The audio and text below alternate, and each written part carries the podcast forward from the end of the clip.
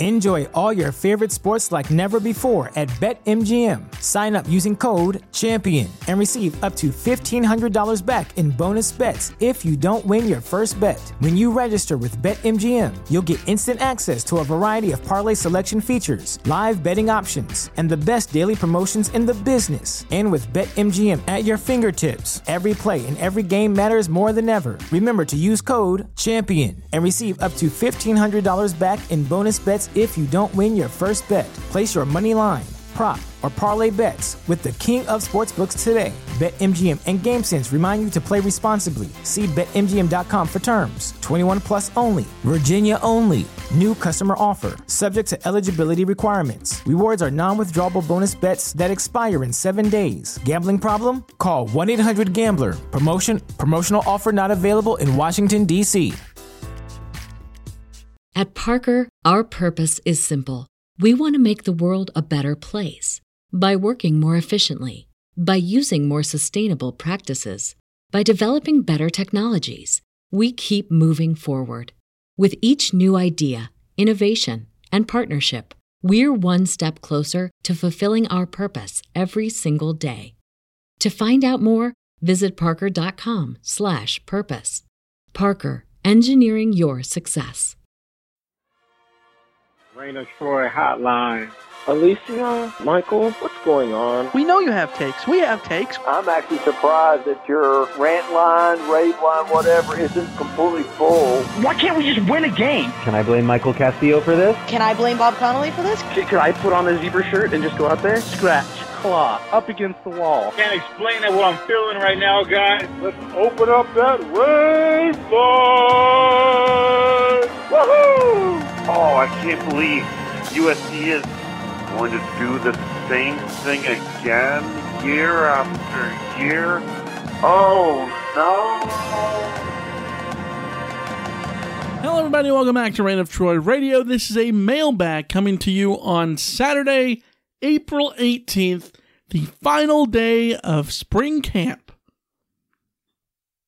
But um, tish. Well, or, n- or not. Uh, Or should that have been a wah wah wah? something like that. Uh, we're to do a mailbag since we are here still in the heart of COVID 19 season uh, and the global pandemic. We're going to answer your questions about USC football and so much more.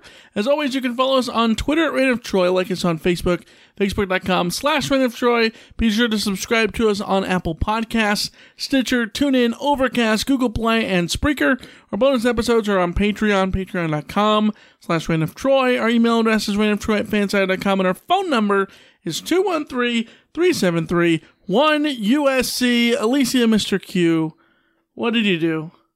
Uh, one USC. Second one's Bruno.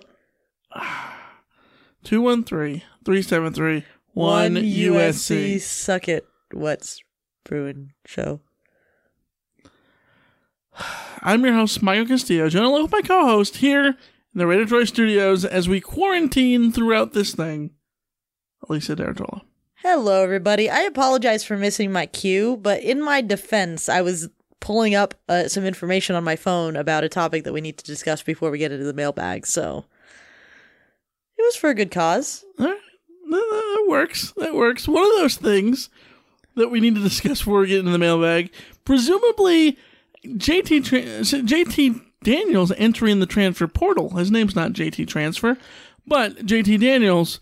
Uh, he enters the transfer portal on Thursday, uh, a day after we do our most recent podcast, in which we called him sort of a, a benefactor of the whole sports being canceled kind of thing. And here he is testing out the waters. Uh, we've talked about it. You know, we had like a 30 minute podcast over on Patreon as a snap take. Uh, I don't want to go completely into that, but I, I think our too long didn't read kind of assessment is we were shocked at first, and then after we thought, actually, this just this is not really news. This is just him doing his due diligence because of a potential NCAA rule change. Yeah, the NCAA is looking at allowing a one time transfer exception so that any college football player can transfer. Uh, the first time they transfer, they won't have to sit out a year. They, they won't face that penalty. So if that happens, then JT Daniels should absolutely have an idea of where he could possibly go ahead of a fall camp to potentially win a starting job for this coming fall if the season does happen. Um, if that happens, then that'll that'll be something that he'll have to address. If it doesn't happen, all the indications from Ryan Kartje, Ryan Abraham, everybody who's reporting on this is saying that if the NCAA waiver doesn't come through, or I guess the exception doesn't come through, or if they vote yes on it and then don't have it start until next year, then JT will probably stick it out, try to win the job back in fall camp, and worst comes to worst, take over for Kedon Slovis if there's an injury or, or something else happens. So doesn't really change the equation that much. No. Except for this NCAA ruling, which could have bigger impact on everybody than just JT Daniels. Because if, Right. if they allow this to happen immediately, then more players from USC could opt to leave, and more players could opt to come to USC as a result. Yeah. So there, there, there will be bigger fish to fry, um, potentially if if that happens. So JT Daniels is just ahead of the curve, I guess, in in getting ready for that whole thing. So big deal, not a big deal, like simultaneously. Yeah, Yeah, it's it's pretty procedural at this time. The transfer portal doesn't mean that you leave. It just means that you're open to contact. So, uh, yeah, we we've got a bunch of questions on it. So I don't want to talk too much about it here in the open, but that that's that's where we stand.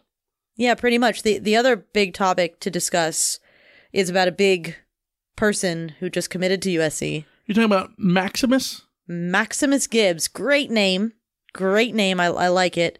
Uh, Maximus Gibbs is a six foot six, three hundred and sixty pound offensive tackle from St. John Bosco. Your name would be Maximus Gibbs if those were your measurements. That is, you know, sometimes the names just work out. You don't want to name your kid Maximus and then have him be like five six, you know, and and a little skinny pole. No, you got you got like six foot six, three hundred and sixty pounds. You're wearing the name Maximus right. Not at USC. There's no no names. Well, no names on the back, but like Maximus Gibbs, great football name. One hundred percent. Also And, uh, intriguing football player. Um, he's a three-star offensive tackle, but this is something that's that's obviously going to come up because every time there's a three-star commitment, there's always the "Oh, it's just a three-star commitment or whatever. But like you look into this one, and it's it's more than a three-star commitment in the sense that he ranks um 533rd nationally right now. I think he's going to rise in the in the rankings um just because he is that big and he has had to shed weight and he's had to get better athletically and be able to move more and he can he's done that as he's gotten slimmer um but So SC isn't going to get him at his Maximus. hopefully they're going to get him at his Maximus peak as opposed to Maximus size. Um, but th- the thing to consider when you're looking at offensive tackles in this class, the West doesn't really produce a lot of big time offensive tackles.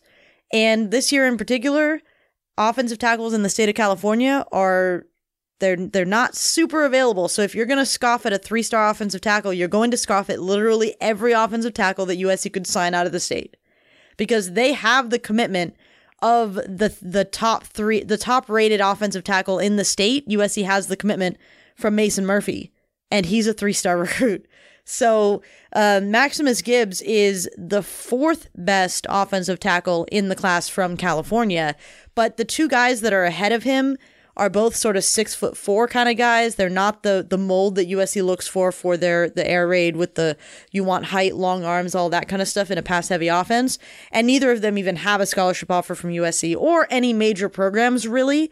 Um, so that's sort of where they stand. Maximus Gibbs, on the other hand, even though he's rated a little bit lower than those guys, he had offers not just from USC, but from Alabama, from Oklahoma, from Georgia. Like top tier programs were offering this kid. So again, I caution anyone about scoffing too hard just because they see three star, because if you d- dive a little deeper, there's more to the story there. And if you're going to take a chance on a three star dude, this is the dude that you do. Like, this is the guy that you find at that's in that three star range going into his senior year of high school.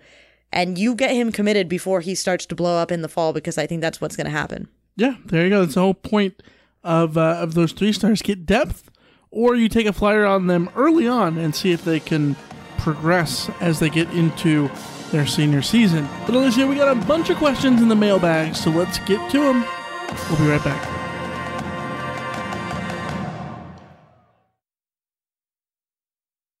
All right, Alicia, we'll start with a Slack message we got from Dave in Orange County. He says Matt Fink entered the transfer portal and came back. Sears entered the portal and still hasn't transferred yet. Now there's JT.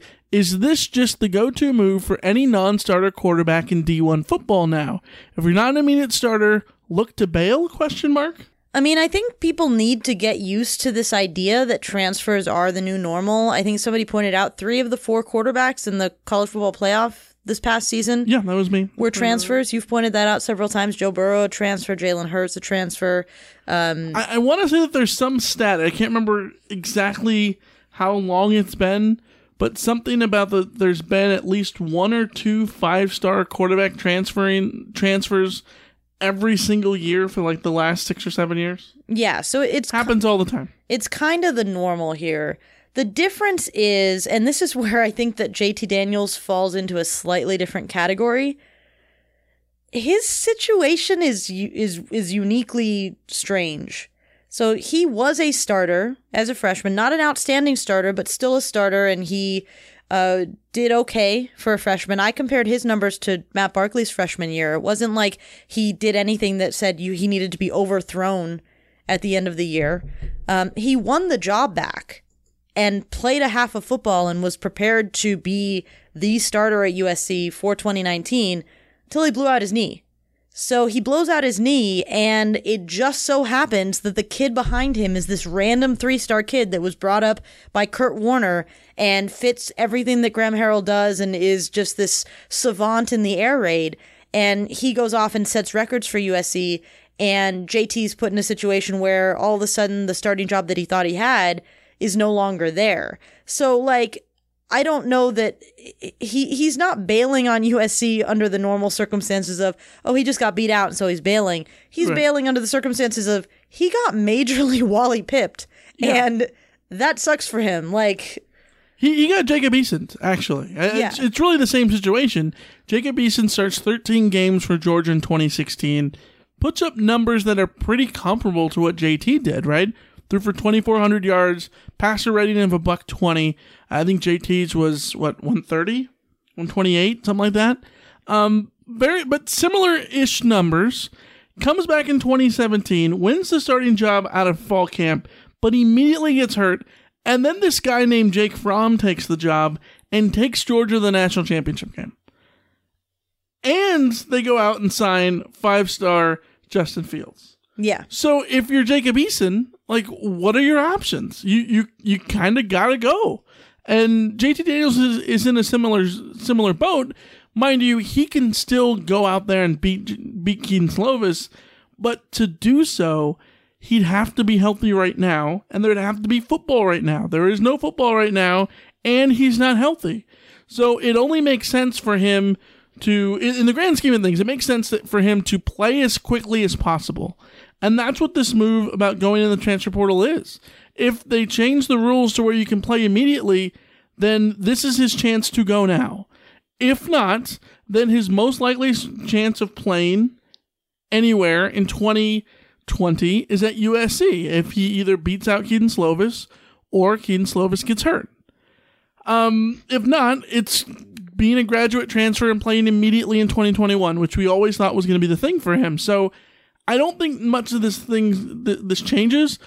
Fink, Sears, and JT all have gone the same route here, but they're all completely different situations. Yeah, and that's and that's where it goes to show how most scenarios are unique to themselves and their different uh, criteria and different standards are being applied to sort of what one person's decision is versus another. But um, I, I think also at the same time you have to accept that this is the way that college football is going to go, regardless of how this transfer stuff works out dudes are just transferring and they're Yeah. they're trying to find their best place. And arguably you look at it and you say like is is Max Brown the po- poster boy for get out early and find somewhere where you can play? Because Max Brown waited his turn. He waited patiently and he got to his moment and he lost it and he had nothing to show for it. So like, I mean, I guess he has a USC degree and, you know, he's doing okay, so he does have something to show for it. But like from a football perspective, would not have Max Brown been better off just leaving USC after a year once he realized that he wasn't going to win the starting job that that time? I mean, I know no one wants to like think of things this way, but at the same time, if Max Brown were around now, that's what he'd be looking to do. You'd have to imagine. Probably. Uh, and the other thing is, you look at Fink, you look at Sears, you look at JT. I think the most normal progression that any of those guys have had is probably Jack Sears, right? Of the re- of the reasons that quarterbacks transfer in general, Jack Sears uh, is, is the most uh, the most popular situation. He's transferring because he lost the job. Yes. Uh, he, But he lost the battle. no, he lost the battle, not lost the job. Uh, Matt Fink was transferring because he had reached his ceiling, and his ceiling was reached at USC. It just there wasn't any more room for him, right? And, and Jack Sears was he lost the battle, and it was time for him to go. Uh, and then JT has the injury situation. Plus, he, he gets Wally pipped in a situation that no one expected. N- you know, nobody expected Kedon Slovis to put up those numbers. I think when I, I don't think that I'm crazy when I say that when Kedon Slovis committed to USC, my first thought was this is a kid who will never never play. Yeah. We might have even said that on the podcast. Like he we we called him the Matt Fink of the Yeah, he was gonna be the he's Matt a, Fink. he's a filler quarterback that you need to have on your roster just to have him there. Right. And because he's a three star, he's not going to leave because he's not the starter. Like that's why you signed the three star quarterback. Right. So you know it's this is the this is just the randomness of, of the way things work out is USC hit a home run on the three star guy and that means that the the five star guy is is in in in a different position. If JT was a three star guy, maybe he would be fine with his lot of just being the backup, but he's not. He's the five star guy and the five star guys are going to go find somewhere to play. Yeah, one hundred percent. Uh, we- got two tweets that are pretty similar, so I'm going to read them now. First one comes from William William Stein. Did USC have an open competition for this upcoming quarterback battle? Why would JT Daniels enter the transfer portal without competing against Kedon Slovis in the practice field? And then Richie says, Does JT know that he can't win the starting job back, and that is why he's leaving? This has nothing to do. The the transfer portal thing now has nothing to do with Kedon Slovis. The transfer portal thing now has to all to do with the change in the NCAA rules that is potentially going to come down next month. That could that would allow transfers to play immediately. I, I think everything that that people have said about JT, everything JT has said himself, he wanted to. He was totally down with battling out with Kedon Slovis. It's not like he's scared of the competition. He wants to play football as early as possible, which is what any competitor wants. And so his route to do that is either stay here in 2020 and compete, beat out Kedon Slovis, or wait for him to get hurt, or find a situation to transfer and play immediately, whether it be this year because of the new transfer rule, if, that changes next month, or somewhere else next year. See, and this is where I disagree because I think this has everything to do with Kedon Slovis. Well, everything to If do with Kedon Kedon Slovis in wasn't su- general, such but- a, well, I mean, no, I agree. The timing of this is all about the NCAA Yeah, transfer. that's what I mean. But the fact of the matter is, Kedon Slovis isn't in the transfer portal. Right. Because it's not a question of competition. It's a question of who is the starter. And I'll tell you right now, Kedon Slovis is the starter. He's starting from the place of being the number one guy. And JT Daniels knows he has an uphill battle to climb, and that uphill battle may be out of his control because there is a scenario where he does literally everything he could possibly do in practice to be the best quarterback he can possibly be, and he could still not be the starter because Kedon Slovis keeps pace with him. So it's not, you know, it's like it's like the tie goes to the runner situation where the tie is going to go to Kedon Slovis. And if you're JT Daniels, the, the the odds then that you will be USC starting quarterback, even if you do you, your best that you can possibly do, work as hard Right. as you can possibly work, it's still pretty low. Right, but but the reason he's in the portal is not him shying away from competition. That's what I mean. No, no, no. He's in the portal because he needs to the Because he wants again, to play immediately, as, as soon as possible. Because the reality Wherever is, it is. and I don't think he's been told that Kedon is the guy. I don't think he, but you gotta be. If we can He's all see the stupid, writing on the yeah. wall, he can see the writing on the wall. Yeah, Like he watched Kedon all last year. He knows what Kedon did. yeah. So it's not like he watched Kedon and went like, "Man, he sucks." No, he had to watch Kedon and say, "Man, this this kid this kid has it." And through no fault of my own, I am not gonna knock him off his perch. Yeah. Uh, we, we also got a tweet from uh, MC in Palmdale with JT adding his name to the transfer portal. What does that do to our quarterback depth? Uh, we, we talked about this on Patreon. It, it's interesting because you always want three scholarship quarterbacks. You want three. You definitely want three. This is why USC needed to take a quarterback in the 2020 class because there was always going to be a chance this offseason Well- that JT Daniels or Matt Fink leaves Can I and, jump and in? transfers. Can I jump Yeah. in real quick here because it's an aside? But isn't this an argument for? It's not that you need to take a quarterback in the 2020 class.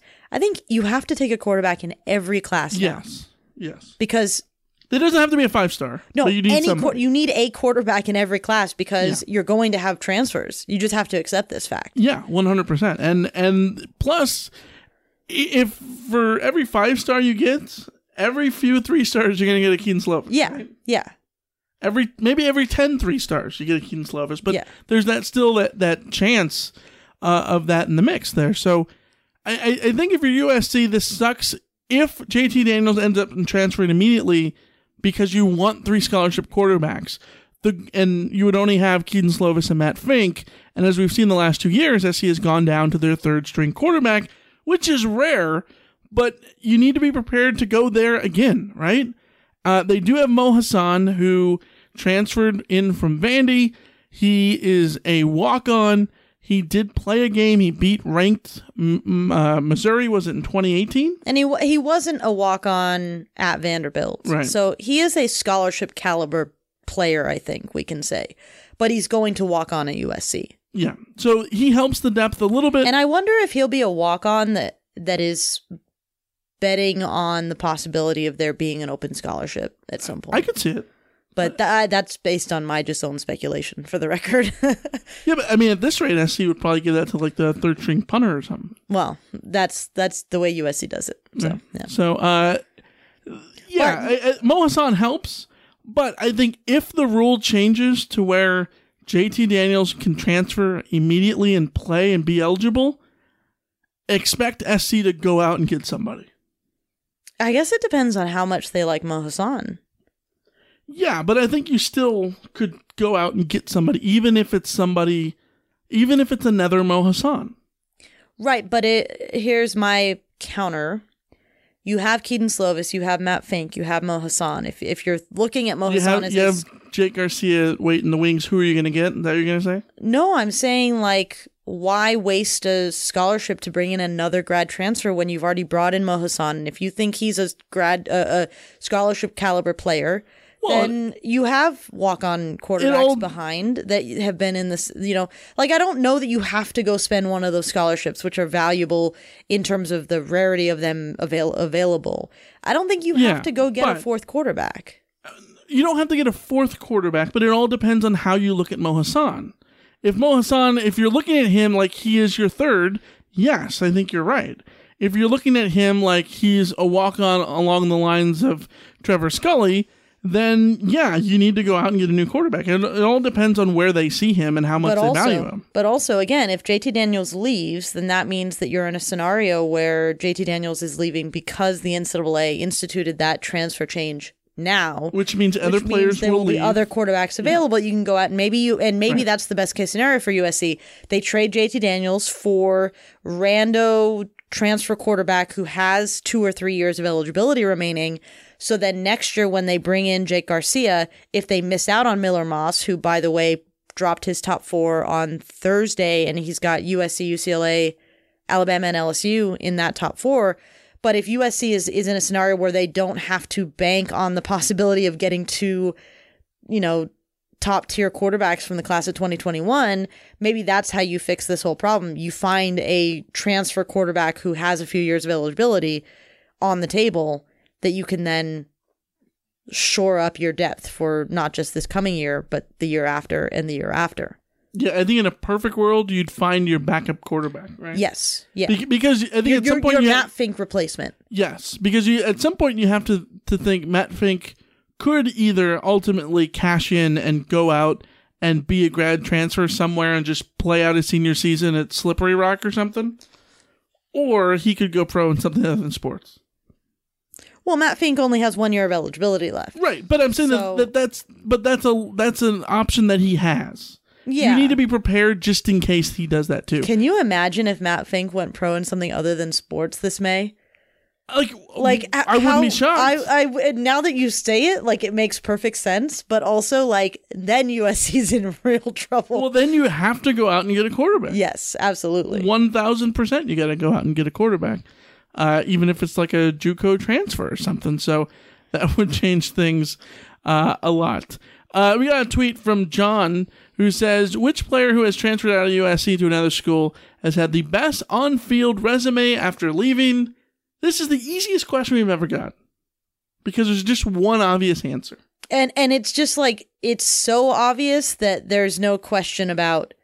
There's no second option. Yeah, and there's there's been players who have you know had success. Jalen Greene, uh, uh, Kenny Bigelow was, Kenny was okay. Yep, Um, um, Khalil Rogers was okay. B- Betiku. yeah, Wole Betiku and Josh Bebe seem to be doing okay at, Yep. at Illinois. There are guys who have done okay, or even Uh, sorry, okay. Caleb Wilson. Kal- Even though it was a different situation. That's okay. Yeah, that's true. That's true. Yeah, yeah. Caleb Wilson is, is probably one of the better ones on that list, but no one has gotten close to the player that you have in that you have in mind. Jarvis Jones. He was an All American and the SEC Defensive Player of the Year in 2012, which leads us to reminiscing. Play the chimes. Way back when there was a serious possibility SC could have had a linebacker corps of Jarvis Jones, Manti Te'o, and Vontaze Burfict. Can you imagine? Burfict was committed. Mm-hmm. Jarvis Jones signed on the dotted line, was on the team, uh, and everyone and their mom thought Manti Te'o was going to USC. Well, and everyone and their mom was like convinced that Manti Te'o was crying at his signing day thing because he really didn't want. He, he was. Well, remember really when wanted to Juju to- signed? And oh, he looked so. Juju looked so sad that he Yeah. wasn't going to Oregon. yeah, I remember that too. So, and, and both those guys made the right decision for them. They Yeah. all they had great careers, But, that linebacker corps would have been unreal. unreal. and it would have been replacing the linebacker corps that SC had that was unreal. Yes. So Alas. Wild times. Yeah. Good old class of 2009. Uh, we, we got a question sticking to quarterbacks from the Jet Press, fan sided Jet site, New York Jets, JTS Jets, Jets, Jets. Rank the best USC quarterbacks of all time. Top five, Alicia, go. We're talking all time in college, right? Yeah, of course. Okay, it's Carson Palmer, Matt Leinart, um, Rodney Peete, and then you get into the mix of I would go. Um, we're, we're It's saying Darnold four, and then fifth is a coin flip between Booty and Sanchez. You take Sanchez if you need to win one game. You take Booty if you need to win ten games. that's a fair assessment. Yes. That you can also get into the argument of where do you put Hay- Pat Hayden in all of this? Where do you put Mike Ray Paul in all of McDonald? this? Paul McDonald, Pete um, Beathard, Bethard, yeah. Where do you put the, where do you put the national title winning quarterbacks in this? Well, I'm a big fan of Morley Drury, but but if we're talking about like the best quarterbacks, like if we're saying like who, if you could create a depth chart of four, the depth chart of four would absolutely be Matt Leinart, Car- it would be it would be Carson Palmer, Matt Leinart, Sam Darnold, and Rodney Peete. and Rodney Peete. Yes. Those are your four. Yes. One hundred percent. The fifth guy is the one that you argue about. Yeah. Yeah, yeah, for sure. And and that's a it would be it for me it would be a toss up between Sanchez and Booty depending on what day I was feeling generous to one or the other.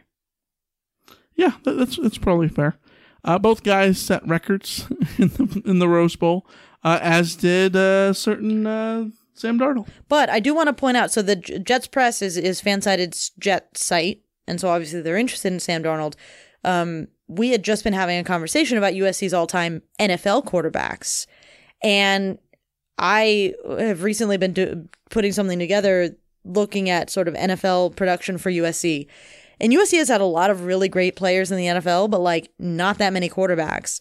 So if you want to, like, it's Well, uh, hold on. they've had a lot of quarterbacks. They haven't had a lot of great quarterbacks. They haven't had a lot of quarterbacks produce. in the Yes, well, and that's what prompted our discussion because our whole thing was it's not USC's fault that the quarterbacks don't come in and produce. USC's job is to get them to win games in college and get them to a point where the NFL wants to draft them. From there, USC is, you know, obviously supportive of them, but there's nothing else USC can do about it. Right. So, you know, the the number of of quote unquote quarterback busts out of USC is beside the point. yeah, if, if Darnold ends up a bust, who cares? That's on Darnold, and that's on the Jets, quite frankly. Um, but when you're lo- talking about like all time USC quarterbacks in the NFL, it's Carson Palmer, and it's like no one else. Uh, Bill Nelsen is up there. Who? exactly. Uh, Bill Nelsen is up there.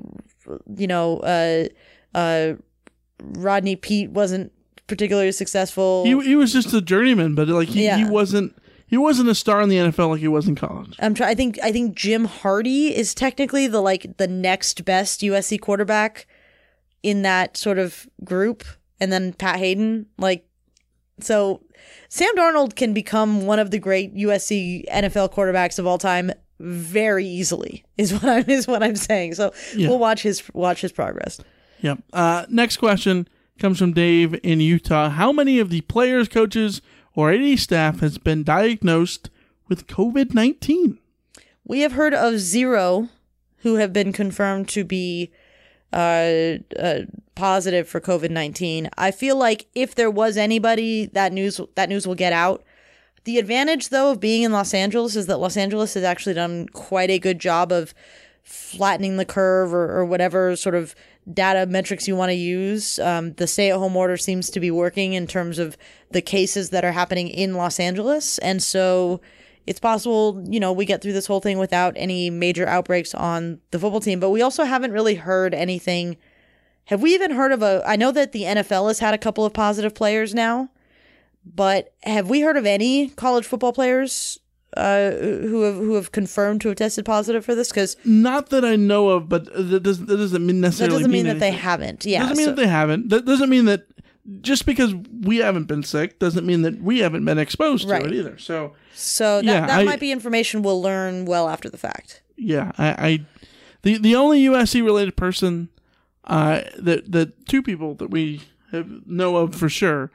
Uh, one of them, uh, a family member of Michael Pittman, Yes. and the other one, Quentin Powell. And was Quentin Powell even confirmed to have had it, or he just had the symptoms, and he was in the hospital? yeah, that I don't know. He, mi- I think he did have I have don't know it. if I ever found out that it was. and unfortunately, I confirmed. did recently find out that Michael Pittman's um, uncle did pass. Oh, well, that's that's no good. Yeah. So that's sad. No bueno. And and with that, we're gonna have to awkwardly, as with all things coronavirus, we're gonna have to awkwardly transition into, hey, we're talking about sports again. So Yeah. Well, we can just do that real awkward thing and just throw it to a break. that works too. Right, we'll be right back.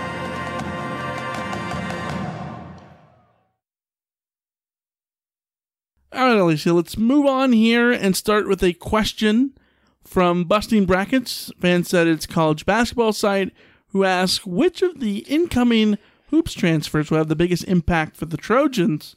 Alicia, I think I got the answer for this. I think it's Joshua Morgan, the six foot nine center from Sacramento, who's transferring from Long Beach State to USC. He'll sit out a year, but all Big West uh, defensive player, the uh, freshman defensive player of the year. Yeah, so if you're talking about like overall impact, he'll come in right when it's very useful because you don't know how long I- Isaiah Mobley and Evan Mobley are going to be around. Right. Um, so looking forward to the to the seasons after those, then he he could have a huge impact for USC. Um, Immediate impact. Uh, Santa Clara's uh, Tahj Eaddy was a productive starter for them for a year and and it was a weird situation for why he sort of got taken out of the starting lineup. So he is a guy who could step right in as a as a guard and help fill some gaps for USC, but uh, those two guys are definitely the ones that stand out.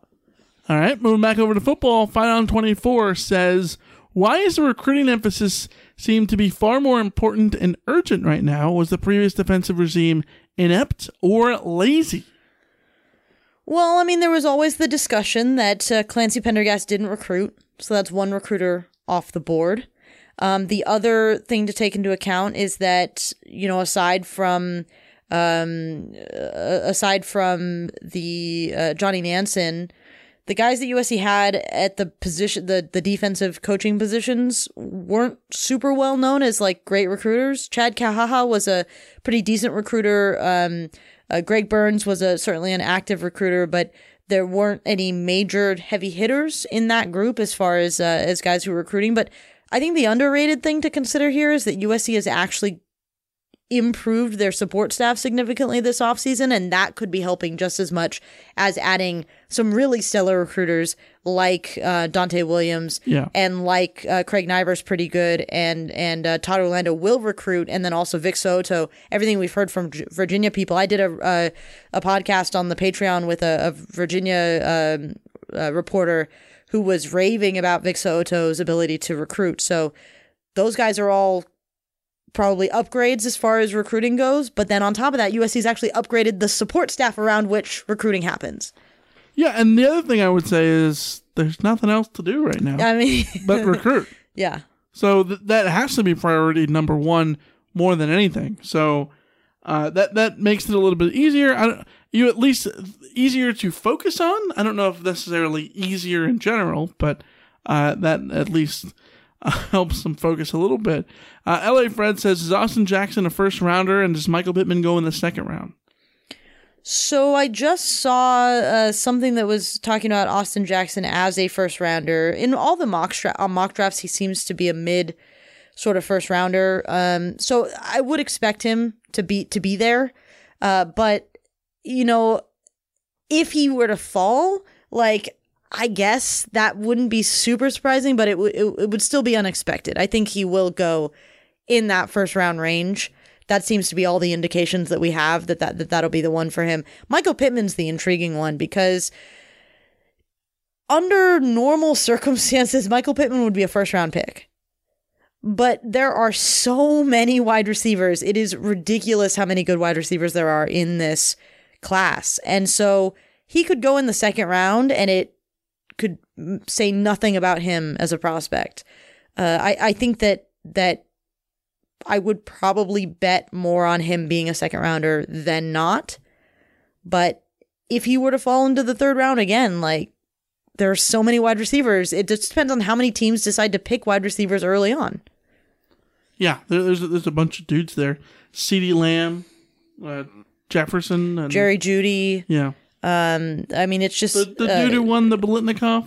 the J- uh, Ja'Marr Chase. Yeah, there, there's so many dudes, so many Yeah. dudes over there. And that's the thing receiver. is, if NFL teams look at this class of wide receivers and say, I don't need to use my first round pick on these dudes because dudes are going to be available later on, you could even see teams that in and of itself impacting second rounders moving to third rounders because if you get to the first round and one of those first round graded wide receivers is there, you're going to take him in that second round. You know, the, the, the domino effect on this is going to be huge. So, Michael Pittman, uh, hell if I know where he goes because so much of that is going to be related more about uh, how the draft itself plays out and less about where he stands as far as a prospect. Because we know that the NFL likes him. We know that that he is a, a somebody that a lot of people are talking about right now. One hundred percent. Uh, next one, and this will be our begin our descent into the off-topic stuff. Uh, Master of Gap says, "Do you play FIFA or Football Manager?"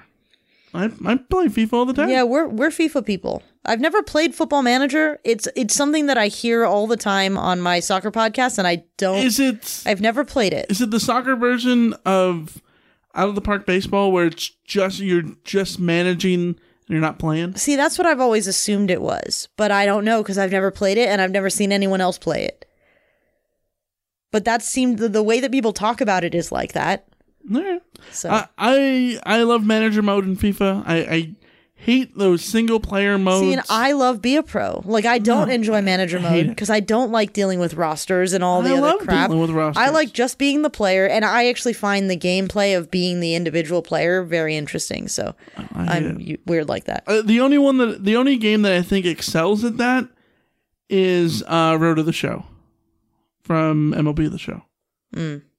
Out, outside of that, uh, it, it all kind of stuck. And that one I only like playing as a catcher because Then you're actually involved in everything. no, you're only involved when someone's stealing second.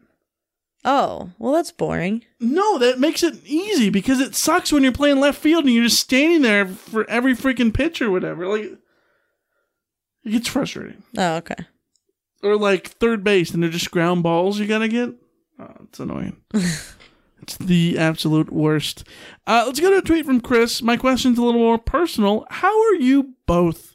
Don't play it off. Really dig deep with your feelings and tell us how you are. Um, I'm gonna I'm gonna like take this genuinely. I am I am doing all right, but I am not doing great. Like I'm not thriving at this point. Um, I don't know how much of that is because of the quarantine, which frankly, like if I were to like give you the thousand feet view of it, like the quarantine doesn't really change much about my life because I'm a homebody anyways. And if you told me that I had to stay in my home forever, like th- that wouldn't really mess with me at all. Um, so that hasn't changed a lot for me, but um, I've had you know some personal family stuff going on. Uh, my both of my grandmothers died in a two week span, and um, the process of caring for my mom's mom in her final months was extremely draining, um, physically and emotionally. So I don't know if I'm just like coming out of that in a weird state emotionally, and then being in quarantine is just like something that's adding to that, or if I would be in this state no matter what. Because like I'm just you know, I'm just trying to take it day by day and you know wake up at normal hours because that's my my depression speaks in sleep so i just start sleeping a lot and and uh that's where my struggle with the quarantine has been like waking up on time getting out of bed all of those kinds of things that i don't know if that's quarantine stuff or if that's just you know family deaths and you go through a, a depression and you deal with it yeah, it, it, everyone everyone deals with those things differently. I mean, just like we all deal with the quarantine differently, for sure. Uh, it's all about moving forward and uh, just keep swimming. well how Just are you doing swimming. michael How am I doing? i just bared my soul to the to the podcast listeners let's do some soul bearing over here See, this is not good because the things that I'm really sad about pale in comparison and make me look like a terrible human being. it's you're not a ter my grandparents dying pales in comparison to the people who are having their husbands or wives or grand or or parents or siblings die and my the people who died in my family didn't die of coronavirus. They were going to die no matter what. They were old women. So like th- th- you can't compare tra- personal know, tragedies. But like, if I get in here and be like, well, what's got me down is I've really been struggling on Madden lately. Like that just sounds terrible. tell the people about madden michael.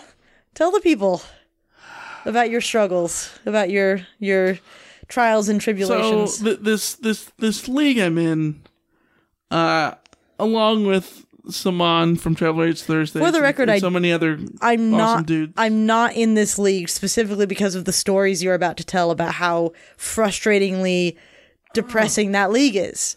Yeah. Oh, okay. So I think I'm okay. But the league By okay, I, by like like to put Michael's thing in perspective, like Michael is a is a is a decent to good Madden player. Like I think if Michael played, you would kick my butt. And I think I kick your butt. Yeah, but I'm bad at Madden. uh, Aside from, but like I am like the nor- you know how they talk about how like I'm not we need to at, at, like the Olympics you need to have like the normal person do the thing so you can truly understand how fast these humans are and how you know Yeah, and I'm, the normal person in the league. no, no, no. I'm the normal person to you. Where like if you put me in that league, I would not. Not only would I not win a game, I wouldn't win a game by less than forty points. But you're in this league, and like so, you by the very nature that you were able to win a game or two in this league means that you are better than average, Michael. Sure. The the point. Now that we've set the groundwork Oh, there, tell the people your failure. okay, let me tell you about freaking Thursday night's game. Um, two interceptions at the goal line, including Well, one interception at the goal line. The other one was a fourth down incomplete pass in which I tried to run the Philly What- special on fourth down, which is probably my fault. Why did you? uh Well, yes, but why did you throw that first interception, Michael, at the goal line? I'm trying to develop my my tight end and get him some freaking touchdowns so I can get him some development points. so you're force feeding your tight end at the goal line, throwing into like you triple of coverage. all people should love that. I sh- I should love it, but I I like winning games more than you're the only football that I have around me. Like Michael and I are quarantined together.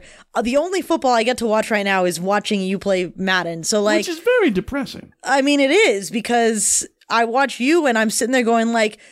Like, are you Tee Martin or something like that? Like, it's the goal line. Like, stop Okay. being. Let, us talk about happier things.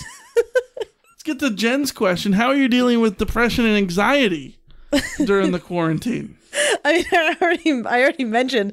A, I am depressed. I'm actually not very anxious. I, I do, I am an anxious person, and I haven't had any um, anxiety issues during the quarantine, so that's been good. Uh, but, uh, but yeah, the the depression is real, and I um, probably need to do a much better job of exercising because I literally haven't. But exercising has always been very, very helpful for me with dealing with depression, um, on top of antidepressants and meditation and all of that kind of stuff. So, uh, yeah, I need, I, I like, per, I under, like, the, you know what the most frustrating thing about depression is, Michael? Is all of it? well, it's all, bad. all of it. But like the most frustrating thing about depression for for like someone like me who I'm on antidepressants, I know I've been to therapy, I know exactly what I need to do in order to get at steady levels to deal with this, to like cope with this. I know all of those things and yet I wake up every morning and it's like I'm tired, I'm going to stay in bed. and it's like the irrational that's, like that's how I I treat depression. Just yeah, roll over and go to sleep. Yeah, so like the irrational responses know when I know the logically what I need to do to fix this thing. It's like it's like if you like cut your finger and you knew that you need to put a band-aid on it, but like you just decided that nah, I'm not gonna put the band-aid on. I'm literally just gonna sit here and stare at that cut while it bleeds. Like it's it's like I am annoyed at how how irrationally stupid I am sometimes when it comes to coping with this thing that I know how to cope with, but I don't cope with it. Like, does that make sense? Well, I mean, you're talking to someone who is force feeding a tight end, even though I know that it's probably going to end up in an interception. So yes, I can. Of course you know. Of course you relate. I- Yes. I, I get it. Yes. Good times. Want to find the next happier thing to, to talk about in this Yeah? Samuel says, "How long can you feasibly last in this quarantine before going cra- crazy?" I could last forever, Oh. honestly. Like, I don't think people understand me living in Arizona. This is my life. I don't go anywhere. I don't go out to restaurants.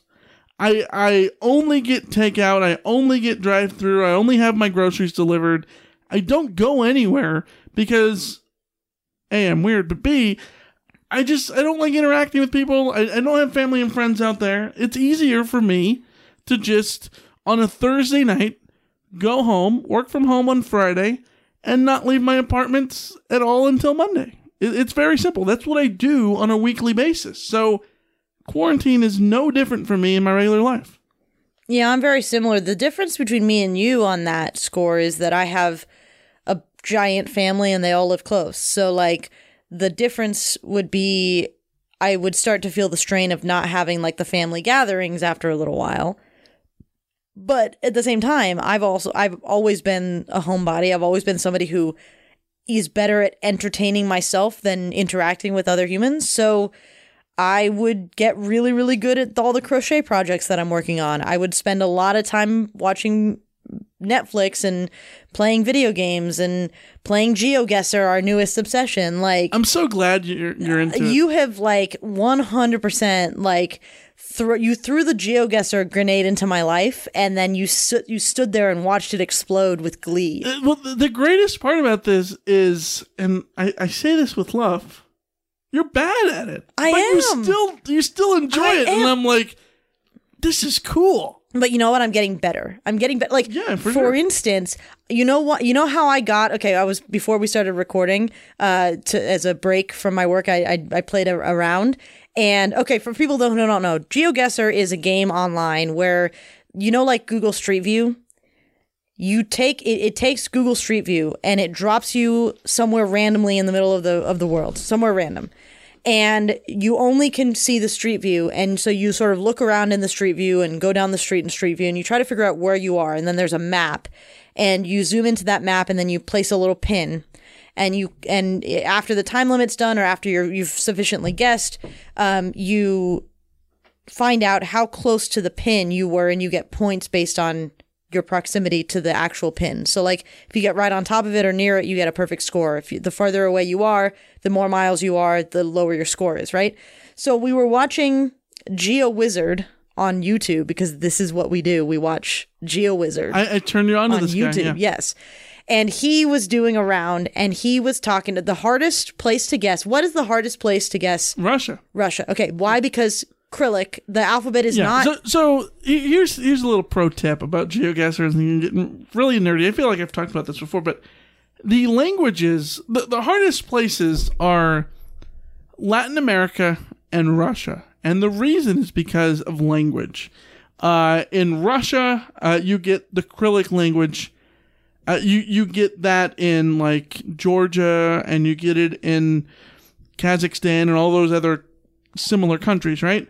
And the Cyrillic letters, you can't read them unless you know the Cyrillic alphabet, which I don't. And so the similar issue you get in uh, every anywhere from Mexico all the way down to Argentina, where it's just Spanish, and everyone's Spanish is the same roughly when you see it written out. Whereas in Europe, you can look at German and you know that that's German. You can look at Polish and you know that that's Polish based on the letters and based on the accents. Swedish and Swedish Dutch and, and, and Sw- Norwegian Norwegian, Swedish, and Finnish all look different, even though they're countries that border each other. So Yeah. it's it's wild that that Spanish and Russian are the most frustrating, even if Because even Spanish the Asian signs are- languages, you can tell the difference between the Chinese Yes. characters, the Korean characters, and the Japanese and the and the Indonesian Yes. characters, and Indian the, and, uh, yeah, the, and the uh, Sri Lankan character, like they yeah. all all the characters themselves are distinct, which makes it easier to guess the countries, not necessarily where exactly you are.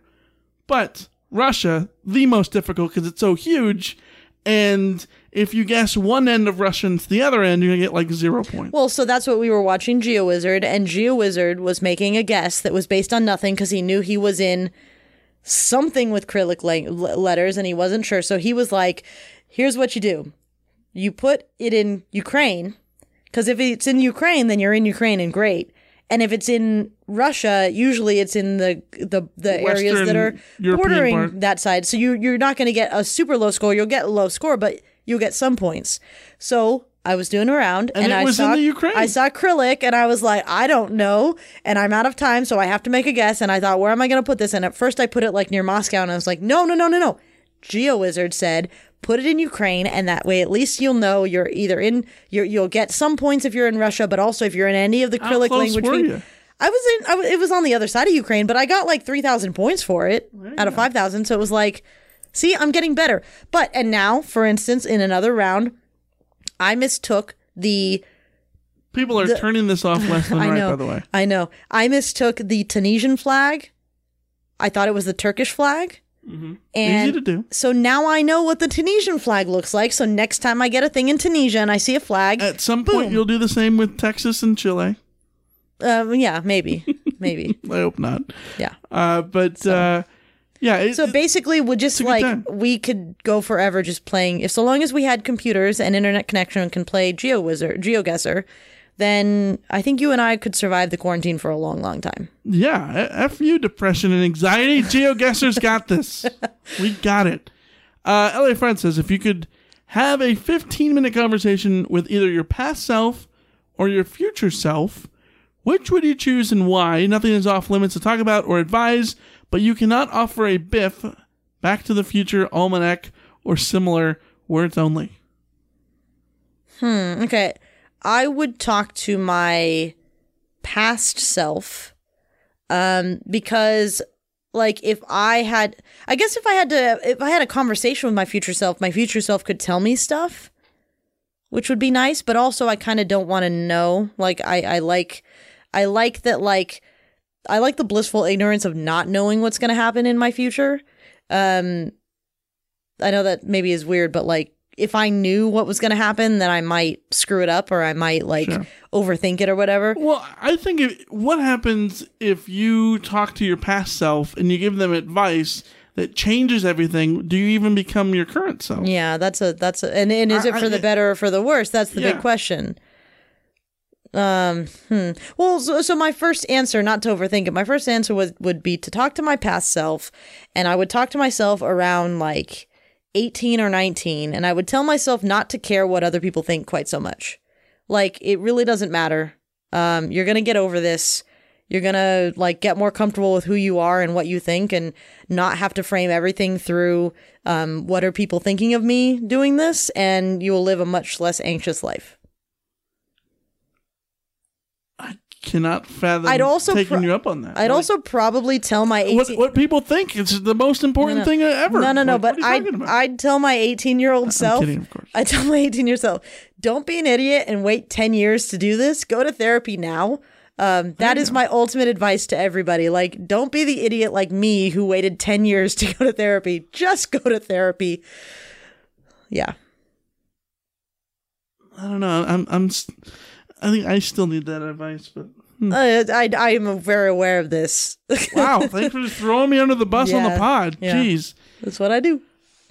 I, I don't know. I always find these very uncomfortable. I don't I don't know what I'd say to my past self because I think that I needed to learn. I think you need to learn your lessons Yeah. on your own. Yeah, that's the other thing. And if I talk to my future self, what if I find out something I don't want to know?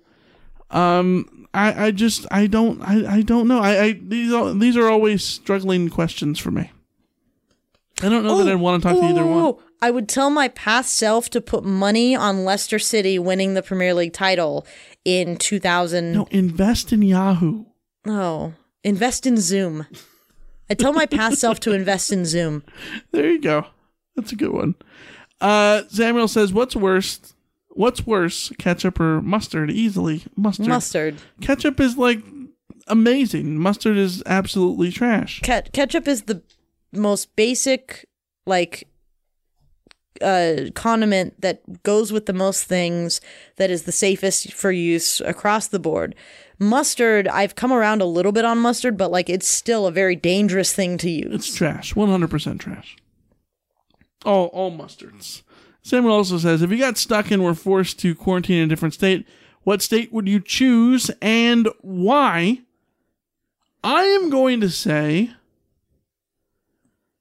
um, So I can't quarantine in California. No.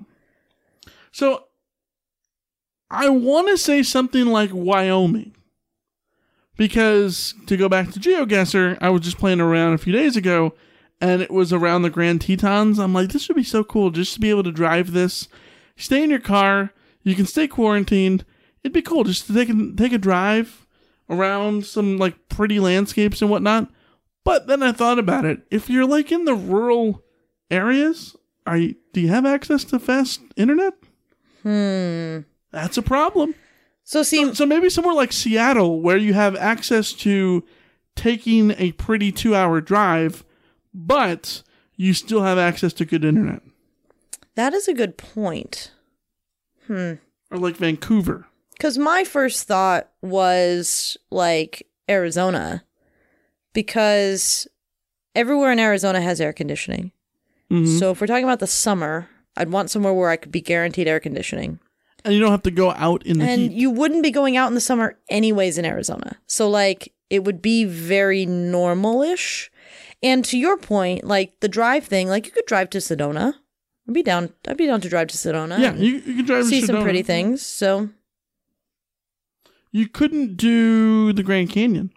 no, because it's all closed. Yeah, Highway 64 is closed, so uh, you couldn't do that. But you could you could do Sedona. Mhm. Well, That's, that's a good one. Uh, Dave says we know Michael is writing out the quarantine life, and it's not changed his life too much. And Alicia missed out on some pretty important family functions. But what is the best thing about this forced shelter in place? And what's the low key pain in the ass, frustrating thing about it that's surprising to you?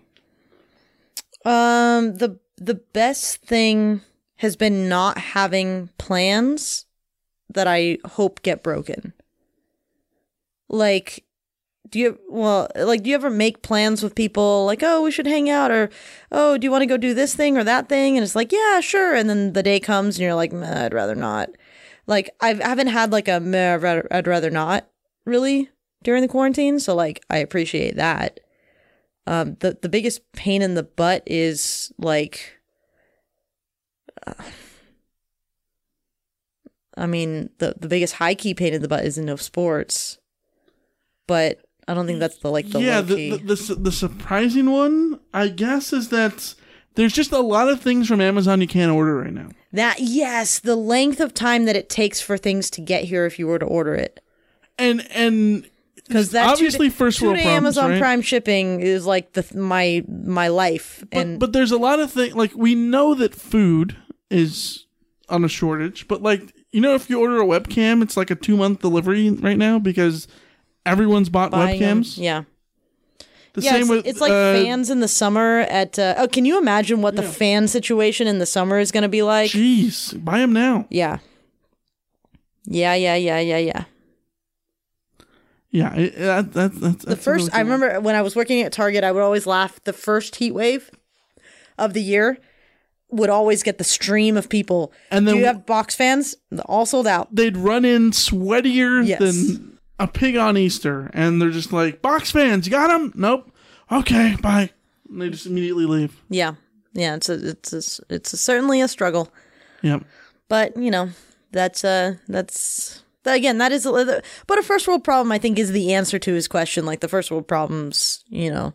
I'm hoping that by the time I get low on toilet paper, people will have calmed the heck out about it. That'd be a plus. and I won't have an issue of locating that. Oh, but I, I feel bad. I'm someone who buys a lot of soda because I drink a lot of soda, and so which I feel currently bad.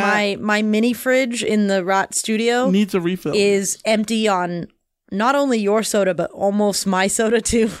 So yeah, well, we're gonna need to mask up and go to Ralph's. But Yeah. the the key is that I love to get soda, and I will go to the store, and because I don't like going to the store that often, I'll buy like six two liters of Diet Pepsi. Normally, I like I do this on a normal basis, right? It, or I'll order it from Amazon, like whatever. So now I look like an absolute dick if I go to the store. you look like a hoarder. I look like a hoarder and like I I feel guilty, but I'm like, but this is what I would normally buy. Like and I don't know how to convey that. Don't worry, I'm having a party. Yeah, that that, that doesn't work. Not not health matters. Uh, Dave's last question: Can I trademark my weight gain joke by saying that there was a freshman 15, but now the COVID 19? I've definitely um committed to gaining the COVID nineteen. So I- yes, you may trademark that. I, I hope you do, and I hope it's original because as soon as I heard it, I'm like, this is amazing. I'm now going to tell everybody and steal it from you, Dave. Yeah. Have you got the COVID 19 yet? What? No. Oh, what are you doing? You're staying healthy? Like, it's a great little you- joke. Are you running? Are you are you one of those people who go out running? Yeah. I need to be one of those people that goes out running, but I have not been. Well, now's your opportunity to go out and run because we're going to run and see you later. So thanks for listening as always. More stuff over on Patreon. We're right now we're about to record a core time. Let's take it inside about board games. So go over to Patreon and listen to that. Patreon.com slash Reign of Troy, where you can get all of our bonus content. Lisa, you got a final word? The final word is anxiety, as in having to give a final word is the thing that causes me the most anxiety in my life. that is fair. All right. We'll, we'll see you next time. See ya. See ya. At Parker, our purpose is simple. We want to make the world a better place by working more efficiently, by using more sustainable practices, by developing better technologies. We keep moving forward. With each new idea, innovation, and partnership, we're one step closer to fulfilling our purpose every single day.